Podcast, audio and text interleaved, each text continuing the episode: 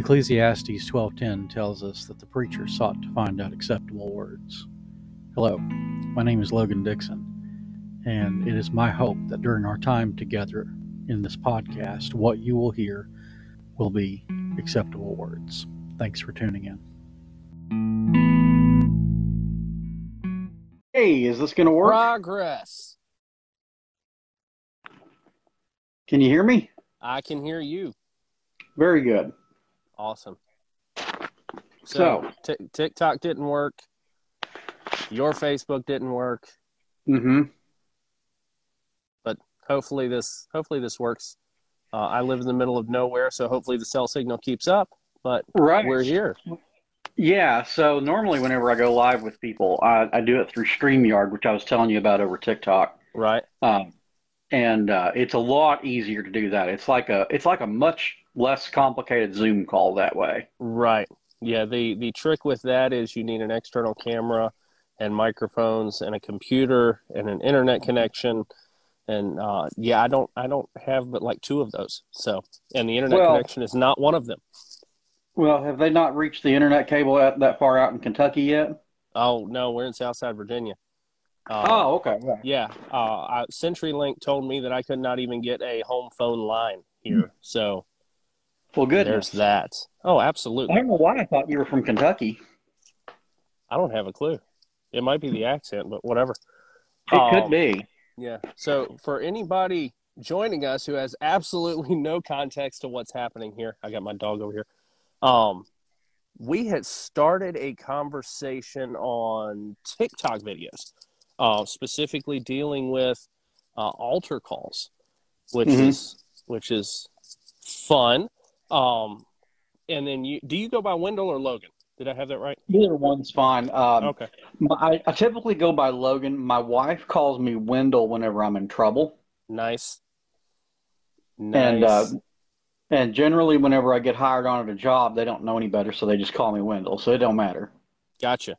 Gotcha. I thought with all of your usernames and whatnot that uh seemed like it was Logan. But uh you had made you had made the comment there at the end of uh your video um that you believed I held to regulative principle of worship and normative principle of worship, which I think would would kind of sum up a lot of our different approach to this.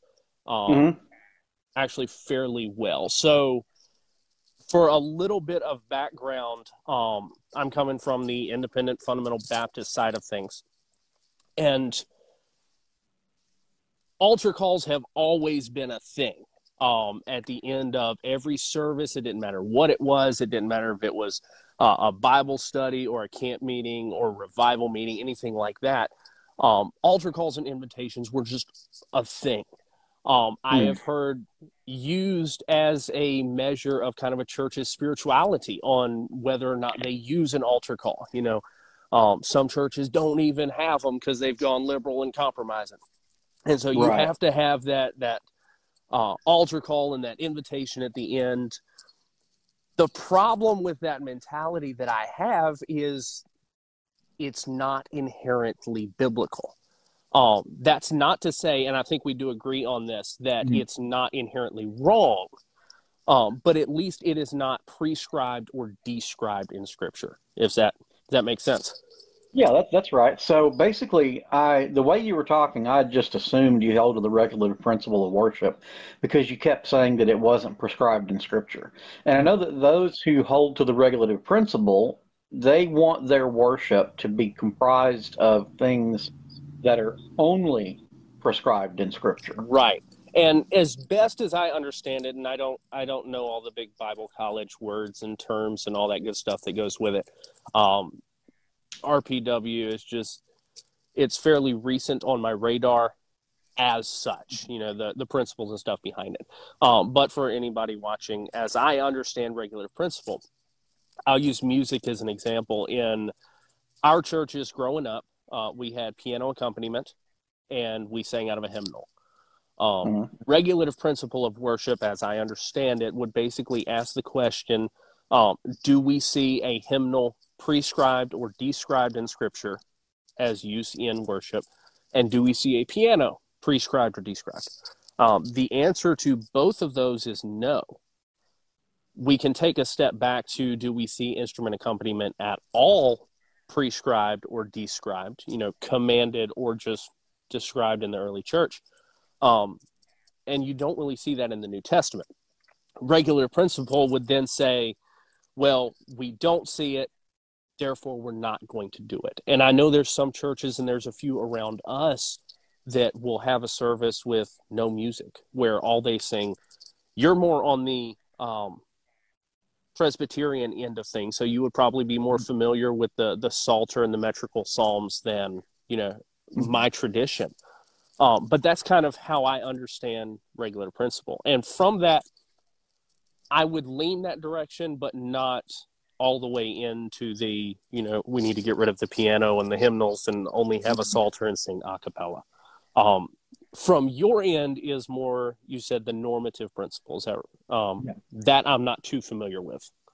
So the normative principle uh, believes that that worship should be comprised of all the things that are prescribed in scripture with the exception that um, we we don't really take a hardline stance on if something isn't mentioned in scripture. Where, whereas regulative principle guys would say uh, well, a piano is not prescribed in Scripture, therefore we, we shouldn't have it. Um, normative principle guys would say, well, Scripture doesn't forbid it, therefore it's okay. Gotcha. So, normative. So, as someone who holds the normative principle, if something is not if something is not exclusively forbidden by Scripture, then it it's fair game. Gotcha. So regular principle would basically ask, uh, is it prescribed? Normative principle basically asks, is it forbidden? Uh, yeah. And then everything outside of that is just, you know, up in the air, uh, which is where we get stringed instruments and, and pianos and, and all of that. Um, as I described, uh, I guess in the first or second video in our back and forth on, you know, altar calls themselves, um, we don't see it in Scripture. And so, from a regulative or normative principle of worship, we don't see it either prescribed or described. It's just, it's not a thing. As best I understand it, we really see altar calls as we know them come on the scene in what the mid 1800s in America. Um, right. I want to I want to say little, Charles Finney.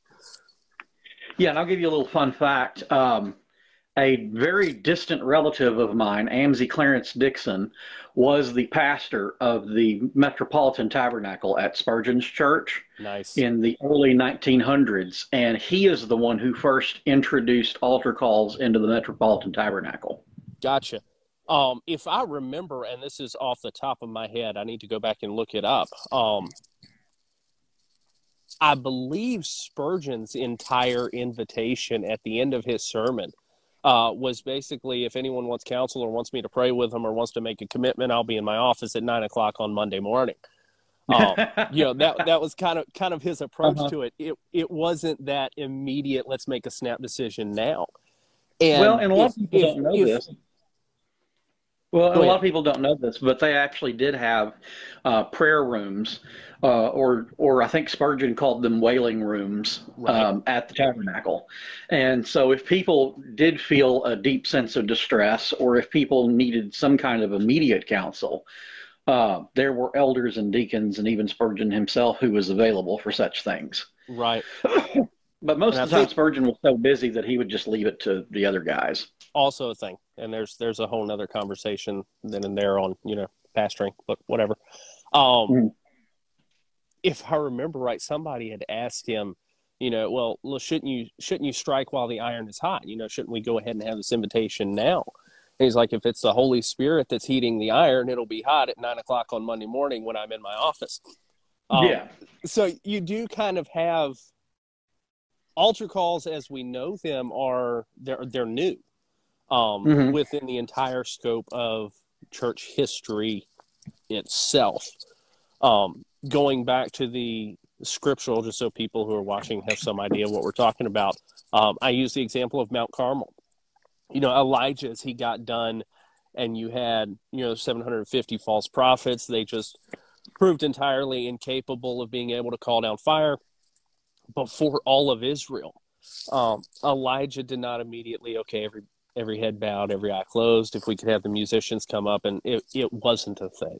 Same thing with the day of Pentecost. You didn't see Peter get up and say, "All right, let's, uh, you know, have the pianist come up and play the slowest hymn we could possibly imagine while I recap the message or go off on a tangent that has nothing to do with the message." Um, you you think of reading Paul's letters as that was their church service. You know, the church at Corinth or the church at Galatia or Ephesus. Their service was surrounded by hey we just got a letter from paul. Let's let's read this and this is this is our word for the day. You did not see altar calls anywhere in that. Um, and so on a theological philosophical level i guess no they're not really biblical. Can they be used correctly yeah in the same way i think the example that i gave was my truck nothing mm-hmm. in scripture tells me to drive my truck to church but that doesn't mean it's inherently bad for me to do so. Right. Just that we do have to be very dog or very careful about being dogmatic. Of you're probably not spiritual if you don't drive a truck to church, which right. is kind of the same approach that we see um, there. Yeah, and so you, what the, the temptation is to say, well, you know, you're not doing worship correctly if you have an altar call, or you're not doing worship correctly if you don't have an altar call. Right. And I and I don't and I don't think either one is is correct. And I think part of the error with altar calls is that they had a very specific purpose in a very specific time. You mentioned Finney earlier. Mm-hmm. So Finney would go around doing would go around preaching these revivals and do crusades. And Finney, I don't know if you've ever actually studied the way Finney did an altar call, uh, but it was very different from the way modern altar calls are. As as I understand it, a lot of his beginning was to get people to come forward to sign a petition to end slavery. Um, that was that was part of it. Um, so basically the way that would basically the way Finney would do an altar call is you have to understand first of all before he went into ministry, he was a lawyer, so he understood things very concretely. Right. And so whenever he would preach and give an invitation, he would at the end of his sermon he'd be like, "Okay, let's get something straight. You're all sinners. You've offended God, and you're going to burn in hell for all of eternity unless you repent and believe the gospel." And so your and so what what your responsibility is now is to come down to this altar, do business with God until you're sure you're not going to burn in hell. yeah, I have a, I have a slight problem with that. well, yeah, no, I, I, right. It, it, it, and I have a bit of a problem with it too. I'm not saying what the way he did it was correct either. Exactly. But, um, but part of the issue is we have altar calls today which say, oh, come down and give Jesus a chance. The more you resist, the more you're breaking Jesus's heart. You know, can't yeah. you just see that he's weeping for you? Things like that. And I, and I think that's also wrong. The purpose yes. of altar calls was in, in those evangelistic meetings were to get people to actually respond to the gospel. And what happened was the altar call moved from being something that was exclusively done in those evangelistic meetings throughout the week to something that was being done on Sunday morning. And I think that is an important distinction to make because when altar calls were first introduced, they weren't actually being done in church on Sunday morning. Um, the way it would work is people would go to these evangelistic meetings, respond to the altar call, and then the evangelistic team, so Finney's evangelistic team, would actually connect them to a church and tell them, all right, on Sunday morning, you need to go to church here. Gotcha. Um, and so they would go to church, and there was no altar call, there was no invitation. There was, you know, a similar a service similar to like what you or I would see on Sunday morning with no altar call. Mm-hmm. The the way the service would close was with a closing hymn and a benediction. so what does that say about altar calls to me? It says to me that altar calls were used for evangelism, not for, not necessarily for believers. And the way churches began appropriating altar calls on Sunday morning, um, it really showed that there became a there became an increasing philosophy that Sunday morning worship was to be done for unbelievers. Sunday morning worship was to be an invitation for unbelievers. Yes. And that's not at all what Sunday morning worship is for. Sunday morning worship is not for uh, getting as many unbelievers to put their butts in the seats as possible, or getting them to join the church, or getting them to do whatever. Exactly. Uh, Sunday morning worship is for believers to come together and worship God in spirit and in truth. And if a, if an unbeliever happens to be stumbled in, or if an unbeliever happens to stumble in and be warmed by the fire, praise God. Exactly. But it's, That's not it's its not purpose. Prim- right. It's not primarily for them. Yep. Yeah. That that that tracks, and that's a whole nother issue with church on how we've made it world focused rather than church focused. Um, that's a whole nother conversation we're going to have to have at some point. Um, well, all of these issues are connected. Oh, absolutely, and and a lot of it goes back as I'm I'm trying to write out a manuscript on why church and break down um, every part of what we know kind of as the liturgy, from the the hymns to the prayers to the sermon itself to the altar call mm-hmm. and, and all of that, the offering as as part of it, and I'm fine. it is connected. And in a lot of churches, and in a lot of churches from my tradition, um, it's gone very shallow. And, and it's, you know, every service becomes that evangelistic. Um, you know, we need to get lost people into the church so that the preacher can preach at them. Uh, we need to outsource our personal evangelism to whoever it is that's behind the pulpit on Sunday morning or Sunday night and Wednesday night. You have to have all three. Um, mm.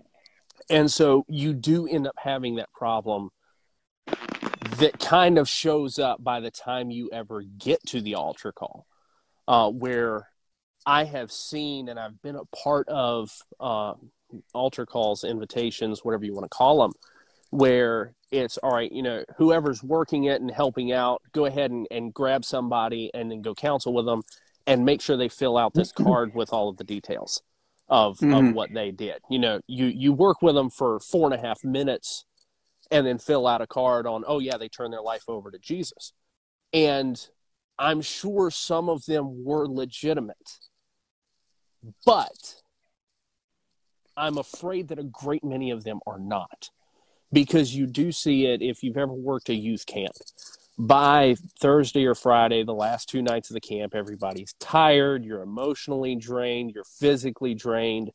And so you get all of those little emotional decisions that pop up. You know, that kid gets saved for the fourth year in a row. You know, that, that mm-hmm. woman has started praying for her future husband, you know, at the age of 12. You know, it's it's it's those kind of things. And what I'm afraid of that same mentality has gone into our churches where the altar call becomes that snap decision of yeah. you know you need to make that decision right now you know because and and I've said it and I've preached it and there's an element of truth to it you may pull out of the parking lot and get hit by a bus mm-hmm. and so you need to make sure you have things straightened out and while there is an element of truth to that I do think a lot of that approach has I used to use Jesus's term for it. We created twofold children of hell, right. where we had the altar call and we got someone in an emotional situation and you know the preacher said the right words and then you have the slow music behind him as he kind of recapped everything and just created this emotionally charged environment where that snap emotional decision was made and for the rest of their life that's what they're looking back on when someone asks, you know, are you saved? Are you a Christian? Oh, yeah. On this night at such and such youth camp way back when, uh, I made a decision for Jesus. And I, I do think there is a great, great danger in how we do that. Um, oh, yeah. Now, you had described it was a little bit more different. It was definitely church focused, as I understand mm-hmm. how you described it. Um, yeah. With how you do. Yeah, so we do altar calls at our church, but we don't do altar calls for unbelievers because altar because you know Sunday morning worship, as I said, is not for unbelievers. Right. So what what I do at my church is um, I'll preach, and then when I get done preaching, I'll say a prayer for the whole congregation, um, and then I'll give people a chance to prayerfully respond to the preached word. What I'll say is I'll say, okay, I'm about to pray for us, and then we're going to sing a closing song. As we're singing this closing song, If you would like to come up to the altar and pray, we will be more than happy to pray with you. If you would like to stay in your seat and pray, you can do that as well. Um, we, we just want to give you an opportunity to respond to the word in any way you see fit. Right. Um, And and and and- on on that one, I have heard preached. If you do not actually physically come to the altar, you're missing out. You know, you- you, have to move from your seat. I, Uh, I is believe is there an element of truth to that? I'm not convinced. Um, because I mean, to I me, think- it's it's kind of creating that cult of the tabernacle, where I think God it is in does- this particular space.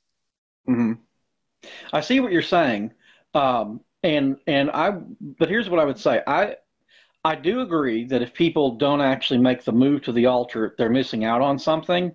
But I agree with that in well, I agree with that in theory. I don't agree with it in principle. Fair. And I and I think a lot of what we're going to disagree on, we disagree on in theory, not so much in practice.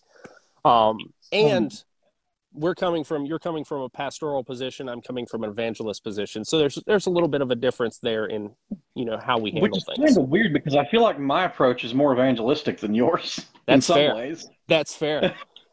That's fair. And Um, and you know, in a tent meeting setting or something like that, absolutely, sure. Um, you know, and as you are as you're describing just in your regular church setting with your church people, um, I don't have an issue with that. Um again, theory versus versus practice. Is it inherently biblical? No, not really. Is it wrong? No. It's it's one more tool in the bag that we can use.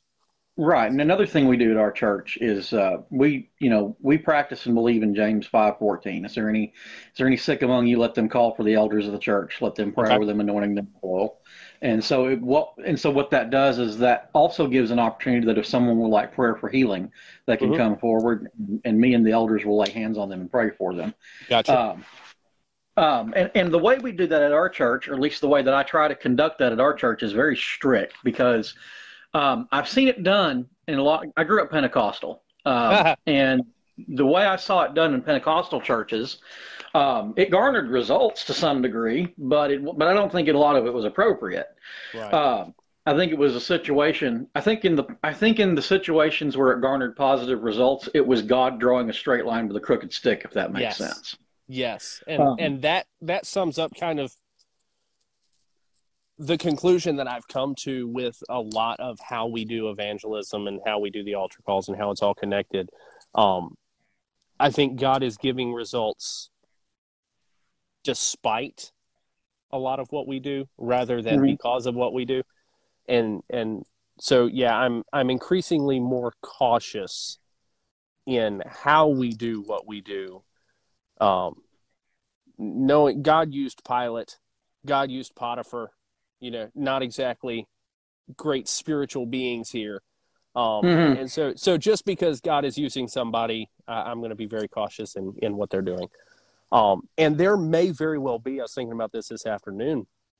Um, there may be times where I snap a lot harder to, you know, the regulative principle on Mhm. is it specifically in Bible, simply because I've seen the other done wrong so bad, um, and so much. I think um, my wife, and she's going to hate me for saying her name on the app, um, but once upon a time, she went to a church that uh, basically prided themselves on getting as many conversions as possible. And they did this by, all right, let's pray a prayer. Now sign this piece of paper. Congratulations, you're going to heaven.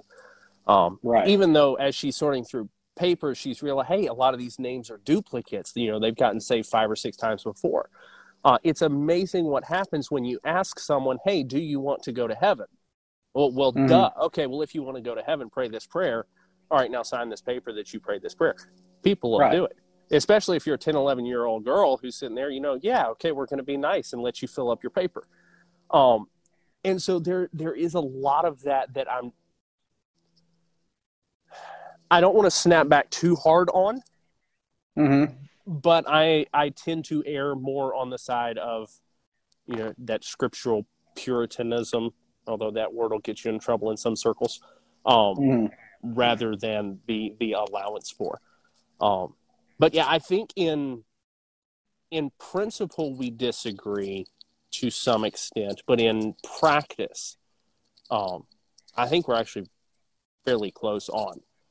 Um, oh yeah. Well, I think we agree a lot more than we disagree. Exactly. Um, and uh, you know, like I said, I grew up Pentecostal, and so I saw things that were not appropriate. Um, I, but I but I also saw things that were genuinely of God that I couldn't explain yes. otherwise. Yep. Um, and so, what do you do with that information? Well, I think, well, I think it goes back to, first of all, God's going to do what He wants to. So let's just let's just put that out there. God's going to do what He wants to, regardless of the rules that we set in place. I, I think uh, the word the word we're going for there is sovereignty, and and that's one right. of those words that you know could get you in trouble in some circles. It is. Um, you know, I'm I'm not a typical Presbyterian. I'm a Cumberland Presbyterian, and our denomination um, is is the only Presbyterian denomination that is not Calvinistic.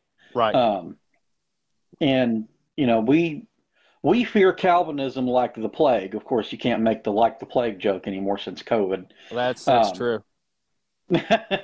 but we, you know, our denomination fears Calvinism like the plague, um, and we fear. Well, it's almost to the point where we fear logic and reason like the plague too. But I'm not going to get into that. That's that's um, also a thing. All all so, the babies out with all the bathwater. Right.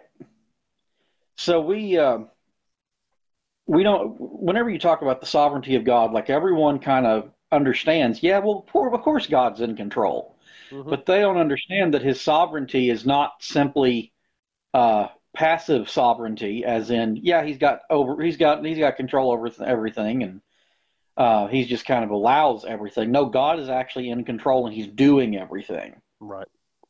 Uh, now I forgot where I was going with that, but oh, I grew up Pentecostal, and a lot of the things that I saw were inappropriate, but they garnered results, and so people just kept. Oh, sorry. So people just kept doing the things that they thought garnered results. Right. Uh, I'll give you an example. We uh, on on sun, one, one, one particular Sunday morning, um, there was a on one particular Sunday morning at a church that I attended when I was in my teens. Um, there was a piano player that attended church there. She was our main piano player, and she was in her 80s. And uh, she was a sweet lady, and uh, she didn't hardly talk that much. She was very introverted.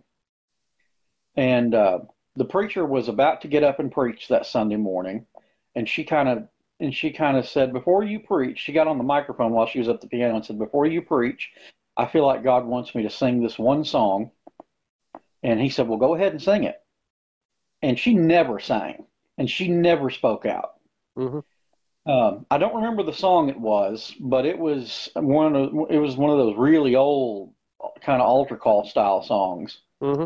and the altars flooded up, and people began crying out to God, and the pastor just pastor just didn't even preach that morning because people were just so moved at that song and um, because that garnered the results that it did, uh, she wound up singing that song like two or three weeks in a row. Yep. And yeah, and so it after a while the effect wore off. The yep. I'm not going to call it a, well, maybe it was a placebo effect. it kind of the the first time it happened, it was a genuine thing that God did. Right. God interrupted the program to show that he's large and in charge and we're not. Right. But then is but then we we tried to stir up that same effect every time and it didn't it didn't work. Yeah, I, I saw something similar to that. Um, I don't know how familiar you are with the the movings this far out east. Uh, but in Burlington, North Carolina, what was it? Eight years ago now, they had the the Burlington revival. Yeah, I remember that. All right. So I was there, I think, for most of the weeks, at least once a week. And I can honestly say it is one of the few places that you stepped out of the vehicle and you felt the presence of God. Rarely, if ever, felt that before in life. um, mm-hmm. in in all the churches and everything, every revival meeting that we copy and paste throughout the years. The takeaway from this for a lot of churches and a lot of preachers, and I have to be careful not to call names, um, was obviously God uses tent meetings. Right. Never mind everything else that happened. Um, you had churches there that had prayed weekly for, I believe it was 10 or 12 years for revival. You know, the churches had come together and they got things straight between each other, and then revival breaks out. Mm-hmm. The conclusion from this was God uses tent meetings, and we need to pray every week so that God will do this for us. Yeah and you kind of took that same okay it happened once now let's copy and paste it because god's obviously going to do it like this always even though it's it, it's it's not here right you know we we don't see it there there is no command to copy and paste a, a tent meeting or an evangelistic service or any particular song the number of times that i heard um what was it? Pass me not, O gentle Savior. You know, played over and over and over every night at that that that revival, um, or Send the Rain. You know, and then those songs began to go out to other churches because we were we were copying because it worked because it got results there. So obviously, it's going to work for us. So so let me ask you a question. Should I buy C.T. Townsend's book on the Burlington revival? Yes.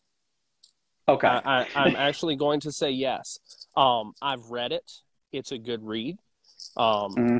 Descriptive, not prescriptive. Right. Understand that you know you're not going to copy and paste and have the same results. Otherwise, uh, the what was it, 1,200 people saved, or 1,200 professions, or whatever language you want to use there. Yeah. Um, uh, they're from the tent over yeah. the course of the 12 or 14 weeks. Um, are you going to buy the book and then you know expect 1200 next week no no, no. no it's it's not going to happen um but i honestly do believe god moved there sure 100 you cannot convince me otherwise you know there was a lot of show there was a lot of fluff but god moved yeah and i yeah. think that's the description of i think you can say that about every major revival in history. Yeah. Was there a lot of show? Was there a lot of fluff? Yes, but God moved. Yeah, exactly. Um, you know, almost you know, like, in uh, spite uh, of, not because of, at times. Well, and like if you if you do if you go back and look at Cumberland Presbyterian history, I a lot of people don't know this because they just don't know where to look for it. But Cumberland Presbyterians were speaking in tongues in America before Pentecostals were. Oh, fantastic! Um, so if you go back to our history, we we came out of the uh, we came out of a sacrament meeting that turned into a revival. Do you know much about the old time sacrament meetings in Presbyterian circles? Not really. We we shunned all Presbyterians because you're all godless heretics. Yeah, that's fair. Um, so, um, so basically, they would do sacrament meetings in the early 1800s, and what a sacrament meeting was back then is presbyteries would do the Lord's Supper once a year, and they would plan for it by by bringing everyone in on Friday night, and they would do services on Friday night, Saturday morning, Saturday afternoon, and Saturday evening, and then on Sunday morning is when you would actually get to partake of the Lord's Supper. And you, the idea was that you were supposed to fast from Friday evening to Saturday morning or to Sunday morning mm-hmm. only to break it by taking the Lord's Supper. And um, they did this every year. Well, this particular year, there were a lot more people showed up to this particular sacrament meeting than what they anticipated. And um, there was a uh, preacher named Barton Stone. He was the Presbyterian pastor who was overseeing this sacrament meeting. Uh, black people, black slaves, had come with their owners to the sacrament meeting to help carry their stuff and help help them set up for camp and everything. Um, and they started coming forward to receive the Lord's Supper, and Barton Stone was giving it to them, mm-hmm. um, which was unheard of. Right. Black people did not receive the Lord's Supper, and and and um, oh, some of the elders who were there at the church and some of the pastors who were visiting, they threw a fit. Mm-hmm. They said, "How dare you serve serve the Lord's Supper to a Negro?" And he said, Listen, I've been ordained by word and sacrament by this presbytery. I'm authorized to give the Lord's Supper to whomever I see fit, and they are made in the image of God. Mm-hmm. And so when he started giving the sacrament to uh, to African Americans, revival started breaking out because racial barriers were coming down. Right. And so revival broke out of that, and it turned it turned it was supposed to be a weekend sacrament meeting, and it turned into a months long revival. Nice. And uh, churches were started, people got saved, and and the people like in these services, people, it looked like a Pentecostal church because people were like shouting, rolling on the floor, and stuff mm-hmm. like that.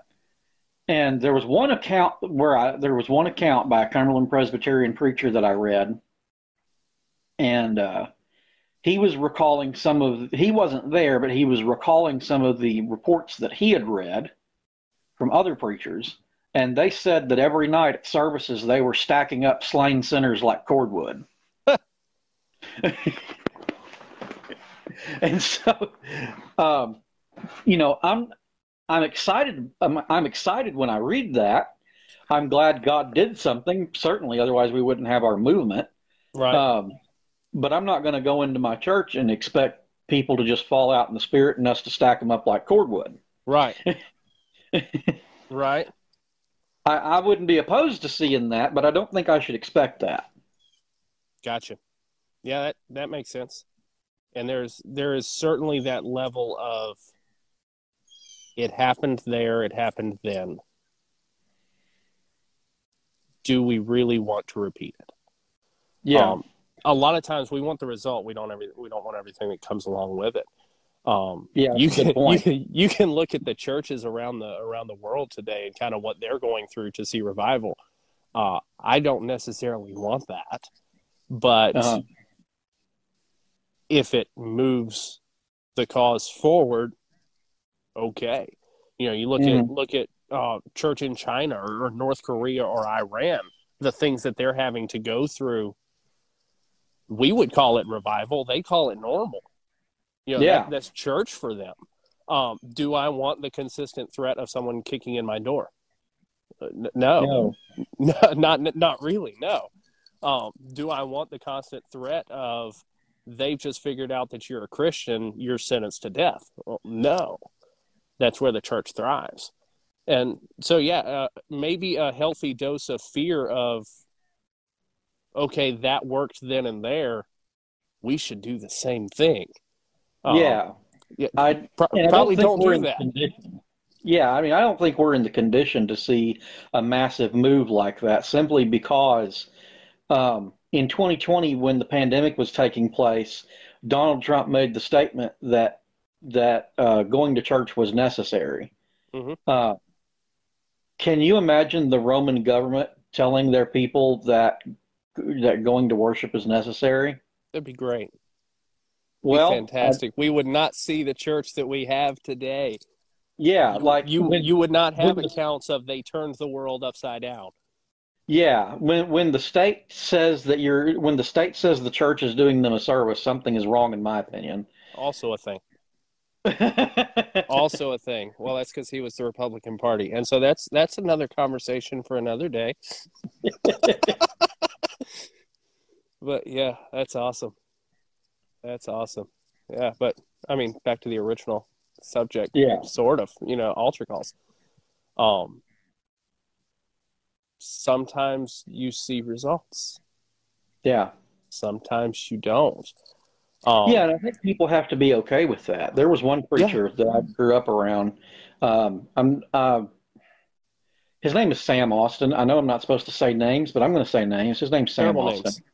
Um, so Sam Austin said one time that you're not a good preacher if your altar call is not as effective as your sermon. Yes. Um, no. and and um, there's a lot of Pentecostals. I know not every Pentecostal is going to abide by that standard, but there's a lot of Pentecostals who do.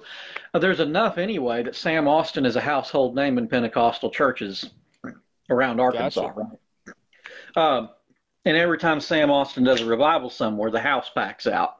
Okay. So Yeah, we've got a Um, few of those. I think you dropped a couple of their names um, in our private chat that Mhm. made me not like you as much, but you know, it'll be okay. We'll get over it. That's fantastic. And so my grandpa, for example, like the reason, I guess the I guess the main reason I do altar calls the way I do is because Mhm. I, that's how my grandpa did altar calls. That's fair. Uh, so Um, at least at least you acknowledge that you are teaching for doctrine the commandments of men and are attempting not to violate the traditions of your elders. Yes. You know, I think is what that would boil down to. um, well, I mean, at least I'm not leaving people in their sin and not giving them a chance to repent. Eh, you know that's that's a thing you know but there'll be if if the holy spirit is heating the iron it'll it'll be hot at nine o'clock in the morning when i'm in the office. Um yeah there's there's certainly certainly a divide there. Some of some of how you see it done is just it's just popped into my head. Um it's become so normative and almost a sacrament in and of itself to have an altar call that Hmm. even when it doesn't make sense um i was somewhere and they were doing a deep dive study. And so they they go through i think it was one of the chapters in luke when i was there. And so you get this very deep theological exposition of luke and you get to the end and immediately pivot to if you're here and you're not saved you know the altar is open and someone like i can appreciate the initiative there Right. was no transition there you know it Uh-huh. it had nothing to do it it was a hard stop and a shift in a different direction with musical accompaniment now It yeah, it was a it it's not a natural altar call. yeah yeah Um, and it, and it's it's one where you know i've seen it done naturally um mhm.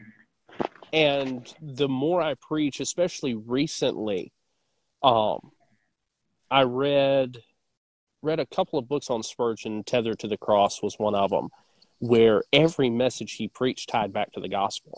When I started when I started preaching, I, I preached the very stereotypical how I learned to preach of you come up with an idea, you find a verse that fits that idea, you Mhm. alliterate a three point outline out of that idea, and then and then that's your message. The more I preach, and especially recently, um, you get all of Scripture ties back to the cross. All of Scripture ties back to the gospel. And so Yeah. there's that very natural transition too, where before I did not give an invitation. And as an evangelist, I have a little bit more leeway on that, I guess. Uh, whereas people expect it from a pastor. But I would turn that portion over, you know, I'm done preaching. This is the point. I would turn it over to the elder, the deacon, or the pastor, you know, whoever was the officiator of, of that. But as I'm preaching and I'm finding that connection more to the gospel and to the cross, it's a lot more comfortable. Oh, you froze. uh, battery went low. I'm back, I think. Um, Oh, there we but go. it, but it's a lot more comfortable for me to transition into that um, kind of invitation mindset of you know the gospel has been presented there was a challenge to christians here um, if you need to respond don't wait you know Hmm. we can we can go through this now and so on a practical level i am more more likely to do one now than i was six months or a year ago Yeah. on, on, on the, the philosophical, theological level, uh, it's still not inherently biblical or correct.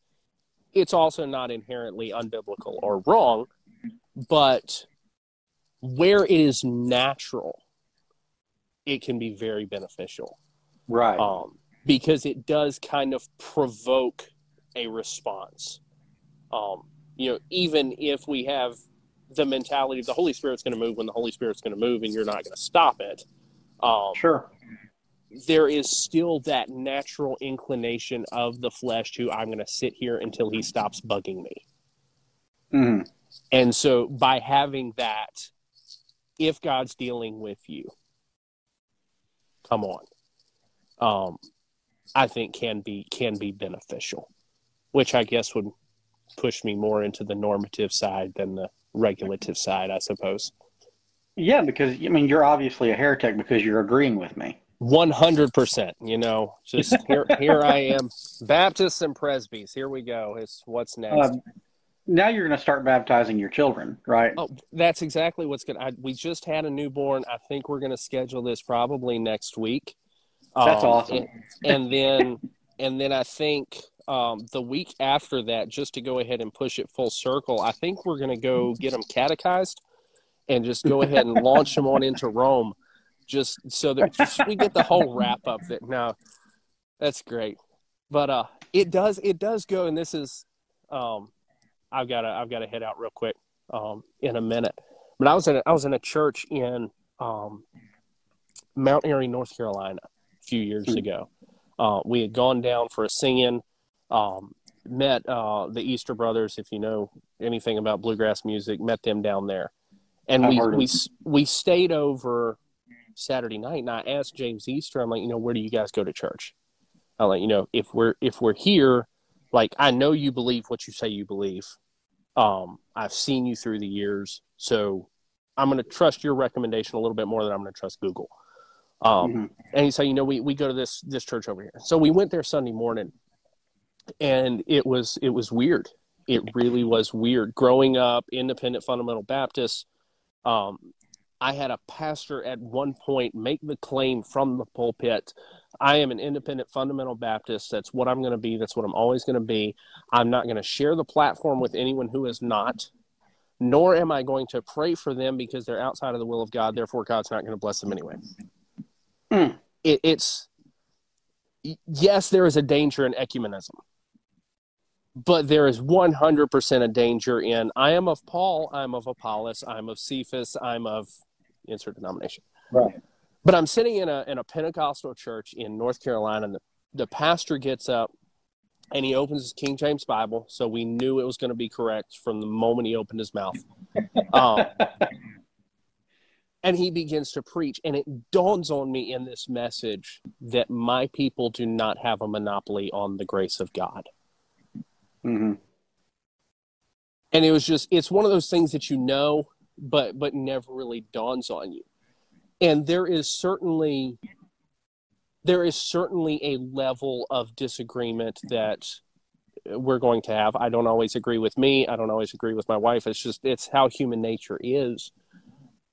But there is a level of disagreement where I'm going to have to break fellowship with you. Mm-hmm. But there is a level of disagreement that you're serving the kingdom, I'm serving the kingdom. We're in two different roles in two different places doing two different things working for the same king. Sure. Where even on some level of disagreement we're on the same team. And so we can work together. And that's what I'm, I'm loving with these conversations is you know even though you're probably not saved as a presbyterian uh, we right. can still work together and just and go on from that but uh, it's awesome so awesome. I I was uh, I had lunch with a Church of Christ pastor one time, and uh, he was really active in the community. He was a part of the Ministerial Alliance, and he was working with other pastors. And uh, he even went as far as having a Baptist come and fill his pulpit one Sunday. Oh, there you go. And uh, I had lunch with him one day, and I said, "I have never seen a Church of Christ pastor like you. Mm-hmm. You." I said, all the other Church of Christ ministers I've known, they have been they have been so staunch about their beliefs that they believe that unless you are baptized in the Church of Christ, you're going to die and burn in hell. Yeah. And I said, Why are you the way you are, basically? and he said, You know, I was like that at one time. And I, he said, I was even raised that way. Mm-hmm. He said, he said, but it dawned on me one day that my family is a whole lot bigger than what I thought it was. Yes. You may and have some really wonky cousins out there. Right. But it's but it's it's it's there. They're family. hmm He said, as soon as I realized my family was a lot bigger than than what I thought it was, he said it changed the way I approach ministry. Yeah. Yep.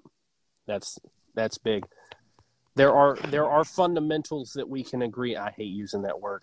There are fundamentals that we can agree on that we're going to get together and we're going to work together on.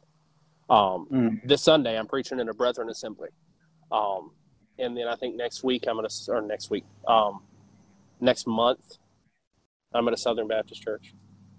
Um, which there there are some people in my circles that you know how dare you you've left the faith because you're you know they're not uh, my dad got chewed out at a bible college because he would go preach at you know churches that were outside of his circle Yeah. you, you only preach to the people that agree with you uh, is Mhm. is a lot of the mentality which is very problematic but you know um but yeah even though we do have some level of disagreement.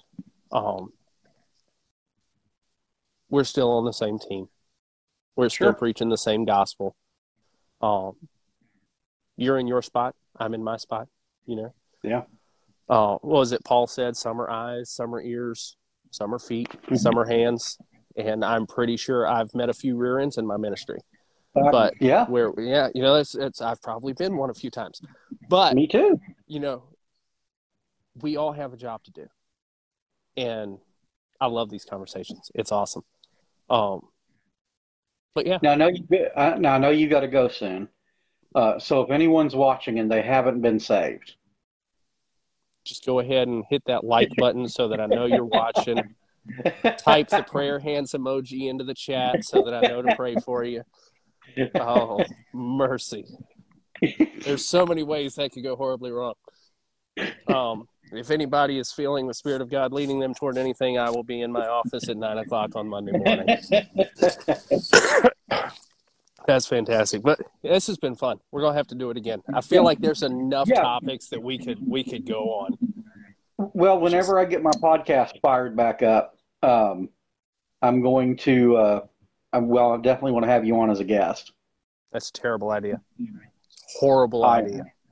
I've I've been I've been throwing it around with uh, a few guys on this side of starting one um, called the Modern Primitives, because you know I'm, I'm coming from the, from the very conservative end of the theological spectrum, I guess. Um, Mhm. You take a couple of more steps from where I'm at, and you end up with the Amish. So, yeah, it just Yeah, it yeah. just is where it is. Um, I always tell people that I'm conservative to the right of Genghis Khan. That's fair. That's fair. I have almost as many children as Genghis Khan, so there's that.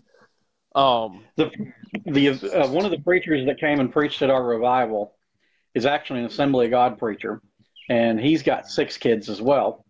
And he upgraded his minivan to a uh, shuttle bus. yes, yeah, we went from we went from a sedan to a minivan.